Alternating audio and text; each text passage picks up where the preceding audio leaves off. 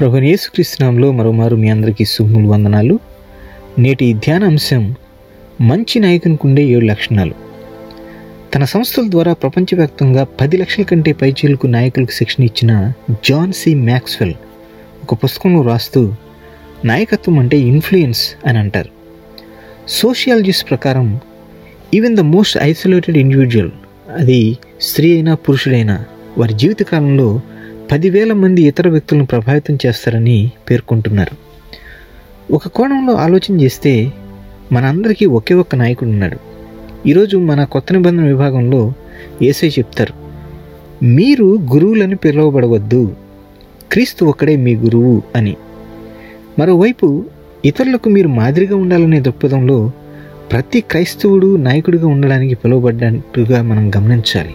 మీరు ఇతరులను ఏదో ఒక విభాగంలో ప్రభావితం చేస్తూ ఉంటారు కదా ఇతరులను ప్రభావితం చేయడానికి దేవునిచే పిలువబడ్డం ఒక అపారమైన ప్రత్యేకత. కానీ అది ఒక గొప్ప రెస్పాన్సిబిలిటీతో కూడుకున్నది. నేటి ఈ ధ్యానాంశంలో మొదటిగా కీర్తన పద్దెనిమిదో కీర్తన ఇరవై ఐదు నుండి ముప్పై ఆరు వరకు మనం చదవబోతున్నాం. దీంట్లో ధైర్యం గురించి మనం నేర్చుకోబోతున్నాం. దావీదు ధైర్య సాహసాలు గల నాయకుడు. అయితే అది సెల్ఫ్ కాన్ఫిడెన్స్ కాదని దేవునిపై తనకున్న విశ్వాసం అని మనం గుర్తించాలి. ఇరవై తొమ్మిదవ వచనంలో అంటాడు పద్దెనిమిది ఇరవై తొమ్మిదిలో నీ సహాయము వలన నేను సైన్యమును జయింతును నా దేవుని సహాయం వలన ప్రాకారమును దాటుదును అని అంటాడు. దావీదు తనకు దేవుడు అవసరమని గుర్తించిన కొన్ని సందర్భాలను ఒకసారి చూద్దాం ఇక్కడ.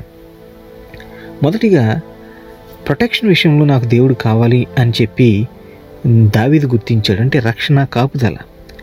ముప్పై ఐదు ముప్పై ముప్పై ఐదులో మనం చూస్తాం. తన శరణజొచ్చు వారికి అందరికీ ఆయన కేడెము. నీ రక్షణ కేడెమును నీవు నాకు అందించుచున్నావు అని అంటాడు దావీదు. రెండవదిగా మరొక సందర్భాన్ని చూసినట్లయితే స్ట్రెంగ్త్ విషయం. నాకు బలము ధరింపజేయువాడు ఆయనే. నన్ను యథార్థ మార్గము నడిపించువాడు ఆయనే. ఆయన నా కాళ్ళు జింక కాళ్ళ వలె చేయుచున్నాడు. ఎత్తైన స్థలముల మీద నన్ను నిలుపుచున్నాడు అంటాడు ముప్పై రెండు ముప్పై మూడు వచ్చినాల్లో అలాగే మూడవదిగా మరి తర్ఫీదు ముప్పై నాలుగో వచ్చిన చూస్తాం. నా చేతులకు యుద్ధము చేయ నేర్పువాడు ఆయనే అంటాడు. ప్రతి దైవ కార్యానికి తర్ఫీదు యొక్క ఆవశ్యకతను జ్ఞాపకం చేసే మాట అనమాట ఇది. నాలుగవదిగా గైడెన్స్ మనకి మార్గదర్శకత్వం నిర్దేశించేవాడు దేవుడు. నా దీపము వెలిగించువాడవు నీవే. నా దేవుడైన యహోవా చీకటిని నాకు వెలుగుగా చేయును అని అంటాడు ఇరవై ఎనిమిదో వచనంలో. దేవుడు యథార్థవంతుడు యహో వాక్కు నిర్మలము అని అంటాడు ముప్పై వచనంలో. ఆయన వెలుగులో ఆయన వాక్కుల చేత మనందరం కూడా నడిపింపబడదాం. ఏమేన్ అలాగే రెండవదిగా ము మతేసు వార్త ఇరవై మూడో అధ్యాయం మనం చూస్తున్నాం ముప్పై తొమ్మిది వచ్చిన వరకు. ఇందులో క్యారెక్టర్ గురించి మనం నేర్చుకోబోతున్నాం. యేసు తన కాలంలోని మత నాయకులపై కఠినమైన భాషతో దాడి చేయడం మనం చూస్తాం పలు సందర్భాల్లో. ముఖ్యంగా సర్పములారా సర్ప సంతానమా అని అంటాడు ఈ ఇరవై మూడు ముప్పై మూడులో. ఇది మామూలు భాష కాదండి ఇది. విన్నవారికి అసలు ఫ్యూజులు ఎగిరిపోయాయి అనుకోండి. అన్- అలాంటి భాష అది. వారు అత్యంత ఉన్నతమైన వారిగా గౌరవప్రదమైనటువంటి వ్యక్తులుగా చలామణి అవుతున్నటువంటి వారు. ఎంతోమంది వారిని పెద్దలుగా భావించ భావిస్తూ ఉన్నటువంటి వారు. శాస్త్రులు న్యాయవాదులు అనమాట వారు ధర్మశాస్త్రాన్ని పరి పరిరక్షించి వ్యాఖ్యానించినటువంటి వారు. న్యాయమూర్తులుగా వ్యవహరించే అధికారం వారికి ఉంది. వారు ఒక తరఫీదు అనంతరం ప్రత్యేక పని నిమిత్తం అభి అభిషిక్తులైనటువంటి వారు. వారు లేఖనాల్లో నిష్ణాతులు. ఎప్పుడూ చుట్టూ విద్యార్థులు ఉండే ఉపాధ్యాయులు అనమాట వారు. అలాగే పరిశీలన చూస్తాం. సామాన్యులైనప్పటికీ ప్రత్యేకింపబడినటువంటి వారు. వారు మధ్యతరగతి నుండి వచ్చిన వారు అంటే సద్దుకైల వలె కులీనులైనటువంటి వారు కాదు వారు. వారి దైవభక్తి కారణంగా వారు చాలా గౌరవించబడ్డారు. వారు తరచుగా ప్రార్థనలు ఉపవాసం ఉండేవారు. వారు సేవల్లో ఎన్నో సేవల్లో పాల్గొనేవారు. ఇచ్చు విషయంలో వారు క్రమం తప్పకుండా ఇచ్చేవారు. వారు నీతియుతమైన నైతిక జీవితాలను జీవించారు.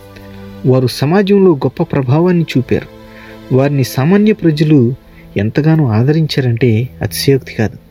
అయినప్పటికీ అలాంటి వారిని ఏసయ్య వేషధారులను విమర్శిస్తూ ఉన్నాడు. వారు మీతో చెప్పు వాటినన్నిటినీ అనుసరించి గైకొనడి. ఆయనను వారి క్రియల చొప్పున చేయకుడి వారు చెప్పుదిరే గాని చేయరు అని చెప్పి అంటాడు మూడో వచనంలో. యేసు యొక్క ఏడు సూచనలు అంటే మంచి నాయకుడికి ఉండే ఏడు లక్షణాల కోసం ఆశపడమని ప్రతి ఒక్కరిని మరి సవాలు చేస్తూ ఉన్నాయి ఇక్కడ. ఈ ఏడు విషయాలను మనం చూద్దాం ఒకసారి. మొదటిగా చిత్తశుద్ధి. మత పెద్దలు వేషధారణపై యేసు మరి వాగ్దాటిని చేయడాన్ని మనం చూస్తాం.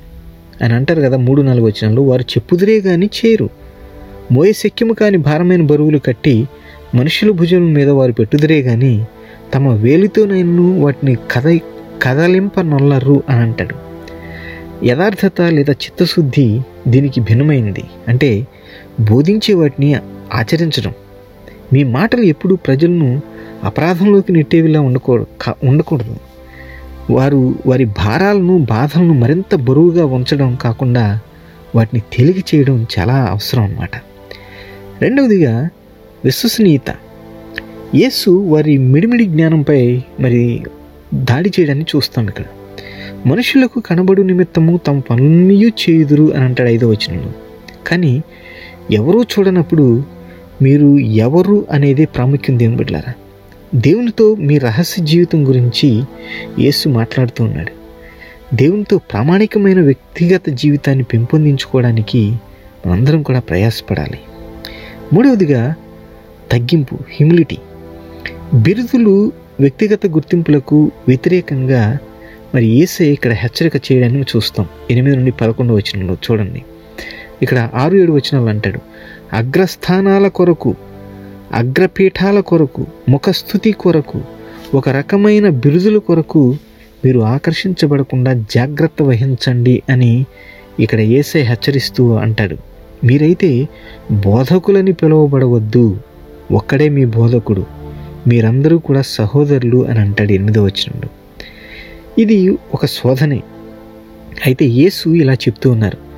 తన్ను తాను హెచ్చించుకునివాడు తగ్గింపబడును తన్ను తాను తగ్గించుకునివాడు హెచ్చింపబడును. ఎప్పుడు మిమ్మల్ని మీరు హెచ్చించుకోవడం కాకుండా ఏసైను హెచ్చించడం అలవర్చుకోండి. నాలుగవదిగా కంపాషన్ కనికరం. ఇతరుల మార్గాలకు ఆటంకం కలుగజేసేందుకు చేసినందుకు ఏసై మత పెద్దలతో అంటాడు కదా అయ్యో వేషధారులైన శాస్త్రులారా పరిశీలారా మీరు మనుషుల ఎదుట పరలోక రాజ్యమును ముయుదురు మీరందులో ప్రవేశింపురు ప్రవేశించు వారిని ప్రవేశింపనీయరు అని అంటాడు పదమూడు వచ్చినలో గమనించండి నాయకులకు దీనికి వ్యతిరేక వైఖరి కలిగి ఉండాలి యాక్చువల్గా అంటే బహిరంగంగా అందరికీ ఆమోదయోగ్యమైనది ఇది. ఏసై అంటాడు చూడండి ఇరుషులేమా ఇరుషులేమా కోడి తన పిల్లలను రెక్కల క్రింద ఎలాగూ చేర్చుకున్నో. అలాగే నేను మీ పిల్లలను ఎన్నో మార్లు చేర్చుకుని వల్లని ఇంటిని కానీ మీరు వల్లకపోతిరి అని అంటాడు ముప్పై ఏళ్ళు.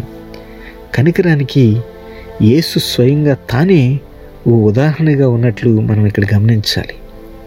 ఐదవదిగా దర్శనం. నాయకులకు గొప్ప దర్శనం ఉండాలి. యేసు మత నాయకుల కురచబుద్ధి చిల్లరతనంపై దాడి చేయడం మనం చూస్తాం. ముఖ్యమైన విషయాలపై దృష్టిని కేంద్రీకరించండి.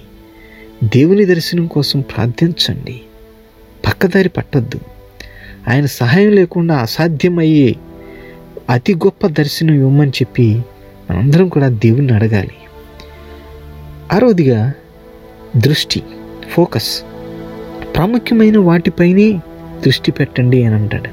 చూడండి చిల్లర విషయాల్లో చిక్కుకోవడం లీగలిస్టిక్గా మారడం మానుకోవాలి మనం. చూడండి దోమ లేకుండానట్లు వడిగట్టి ఒంటెను మింగువారు మీరే అంటాడు ఏసయ్య ఈ పరిశీలన శాస్త్రం ఉద్దేశించి. బదులుగా అత్యంత ముఖ్యమైన విషయాలు న్యాయము కనికరము విశ్వాసము ఇలాంటి వాటిపై దృష్టి పెట్టమని మరి ఏసై చెప్పడాన్ని మనం చూస్తాం. జాత్యహంకారానికి కులమత వైషమ్యాలకు మరి ప్రతి రకమైనటువంటి అన్యాయానికి వ్యతిరేకంగా పోరాడండి. పే పేదలను సమర్థించండి. మీ కుటుంబంతో ఇతరులతో మీకున్న సంబంధాల్లో విశ్వసనీయతను చూపించండి. ఏడవది చివరిగా ఇందులో జనరాసిటీ దాతృత్వం ఇది దురాశకు స్వయంభోగానికి వ్యతిరేకమైనది. దీన్ని ఏసై ఖండించడాన్ని చూస్తాం. అంటే ఈ దురాశను స్వయంభోగాన్ని. సో వారి అంతర్గత జీవితం బాహ్య జీవితానికి చాలా భిన్నంగా ఉంది. యేసు నిన్ను నీవుగా ఉండమని పిలుస్తూ ఉన్నాడు. అంటే అంతరంగం కూడా బాహ్యంలా శుద్ధిగా ఉండాలి. బాహ్యం శుద్ధి చేసుకోవడం మనకు అలవాటే ప్రతిరోజు. What about internal life so ఇవన్నీ కూడా చాలా ఉన్నతమైన ప్రమాణాలు కదా? సాధించడం చాలా కష్టం. ఇక్కడ ఏసే మాటలు సూచనలు ఈ చివరి భాగంలో కొన్ని కఠినమైన పదజాలం ఆయన నోటిని రావడం మనం చూసాం అవి సామాన్య ప్రజలను ఉద్దేశించి ప్రస్తావించకపోవడం గమనార్హం. మనుషుల ఎదుట పరలోకరాజ్యపు ద్వారములు మూయిచు మరి తమను తాము హెచ్చించుకోవాలని కోరుకునే బలమైన నాయకులను ఇక్కడ ఏసై విమర్శిస్తూ ఉన్నాడు. సామాన్య ప్రజలను యథార్థంగా ప్రజలను యేసువైపు నడిపించాలని కోరుకునే నాయకులను తిట్టడానికి విమర్శించడానికి ఏసై మాటలను సాకుగా వినియోగించకండి ఎప్పుడు కూడా. ఇవి సవాలుతో కూడినటువంటి మాటలు ఏసై మాటలు. అయితే ఆ సవాళ్ళను కానీ కఠినమైన పద్యాలను కానీ మంచివారిపై కాదు అధికార దుర్వినియోగం చేసే వారిపై మాత్రమే మనం వినియోగిద్దాం. ఏసీ మాటల్లోని ఆశ్చర్యకరమైన విషయం ఏంటంటే మానవీయంగా చెప్పాలంటే అంటే హ్యూమన్లీ స్పీకింగ్ ఆయన చాలా బలహీనమైన స్థితిలో ఉన్నప్పటికీ ఆ కాలంలోని అధికారుల ఆగడాలను ఎదిరించడానికి ఏమాత్రం భయపడలేదంటే అతిశయోక్తి కాదు కదా? మరి చివరిగా యోబు గ్రంథం ముప్పై మూడు ముప్పై నాలుగు అధ్యాయాలు మనం ఈ రోజున ధ్యానం చేస్తున్నాం. ఇందులో విమర్శను గూర్చి ప్రత్యేకంగా మనం నేర్చుకోబోతున్నాం. ఒక దైవదాసుడు అంటాడు విమర్శ అనేది ఇన్ఫ్లుయెన్స్ యొక్క వెల అని.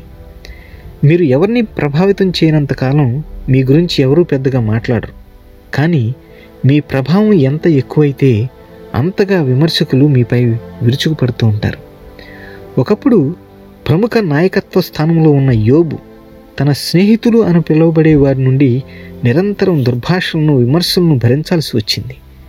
మనకు మిత్రులుగా ఉండవలసిన వారి నుండి వచ్చే విమర్శ ఎప్పుడు కష్టతరమైందే కదా? క్రైస్తవ నాయకులపై దుర్విమర్శలు స్నేహితులు అంటే దుర్విమర్శలు అవి స్నేహితులు కానీ కుటుంబీకులు అనబడి కుటుంబీకులు అనబడేటటువంటి సంఘస్థుల నుండి వచ్చినప్పుడు ఎంత బాధాకరంగా విచారకరంగా ఉంటుందో కదా? యోబు తనకంటే చాలా చిన్న వయస్కుడును గర్వంతో ఓవర్ కాన్ఫిడెన్స్తో ఉన్న ఎలీహు మాటలు వినవలసి రావడం ఒక ఎంత విచారకరం ఇక్కడ. యోగుని ఉద్దేశించి ఎలీహు అంటాడు నేను నీకు జ్ఞానాన్ని బోధించేదను అంటాడు. యోబు ఎక్కడ? ఎలీహు ఎక్కడ? కానీ ఇతగాడు యోబుకి జ్ఞానాన్ని బోధిస్తాడట. యోబుని తెలివి మాలిన మాటలు మాట్లాడుచున్నావు అంటాడు. అతని మాటలు బుద్ధి బుద్ధిహీనమైనవి అని అంటాడు ముప్పై నాలుగు ముప్పై ఐదులో. అంతేకాదు అతను తన విమర్శకులతో ఏకీభవించినందున అతడు తన పాపమునకు తోడుగా ద్రోహము కూర్చుకొనుచున్నాడు అని అంటాడు ఎలీహు. గమనించండి ఎలీహు చాలామంది విమర్శకుల వలె తాను కూడా ఏదో జాగ్రత్తగా ఆలోచించి లోపల ఏమీ పెట్టుకోకుండా మాట్లాడుతున్నట్లు చెప్పుకుంటాడు. ఇతరులు కూడా అతనితో ఏకీభవిస్తున్నారని అతను పేర్కొంటాడు ఇక్కడ. ఈ ముప్పై నాలుగు ముప్పై నాలుగులో చూస్తే వివేచన గలవారు జ్ఞానము కలిగిన మాట వినువారు నాతో ఇలాగు పలుకుదురు అని చెప్పి తర్వాత అంటాడు యోబు తెలివి మాలిన మాటలాడుచున్నాడు అతని మాటలు బుద్ధిహీనమైనవి అని. గమనించండి నేను నువ్వు మనందరం కూడా ఎలీహు చేసినట్టే దేవుని ప్రజలను మిడిమిడి జ్ఞానంతో తీర్పు తీర్చే ఉచ్చులో సులభంగా పడగలం కదా? ఇతరులను విమర్శించడం సులువే కానీ ఎంత ప్రమాదకరమో గుర్తెరిగి జాగ్రత్త వహిద్దాం దేవుని బిడ్డలారా. విమర్శకుడికి ఎవరు స్మారక చిహ్నాలు నిర్మించరు. అయినప్పటికీ మనందరం విమర్శకులుగా ఉండడం ఆపడం లేదు కదా? ఇతరుల గురించి ఏం మాట్లాడుతున్నావో ప్రీతిని బిడ్డ జాగ్రత్త. ఒకవేళ మీరే విమర్శను స్వీకరించవలసి వస్తే ఆశ్చర్యపోకుండా సుమి. తండ్రి నాకు నీ సహాయం కావాలి నాయన. నేను మీ సంరక్షణ కొరకు మీ బలం కొరకు మీ గైడెన్స్ కొరకు ప్రార్థిస్తున్నాను ఈ రోజున. నన్ను నీ పూర్ణ మార్గంలో నడిపించు.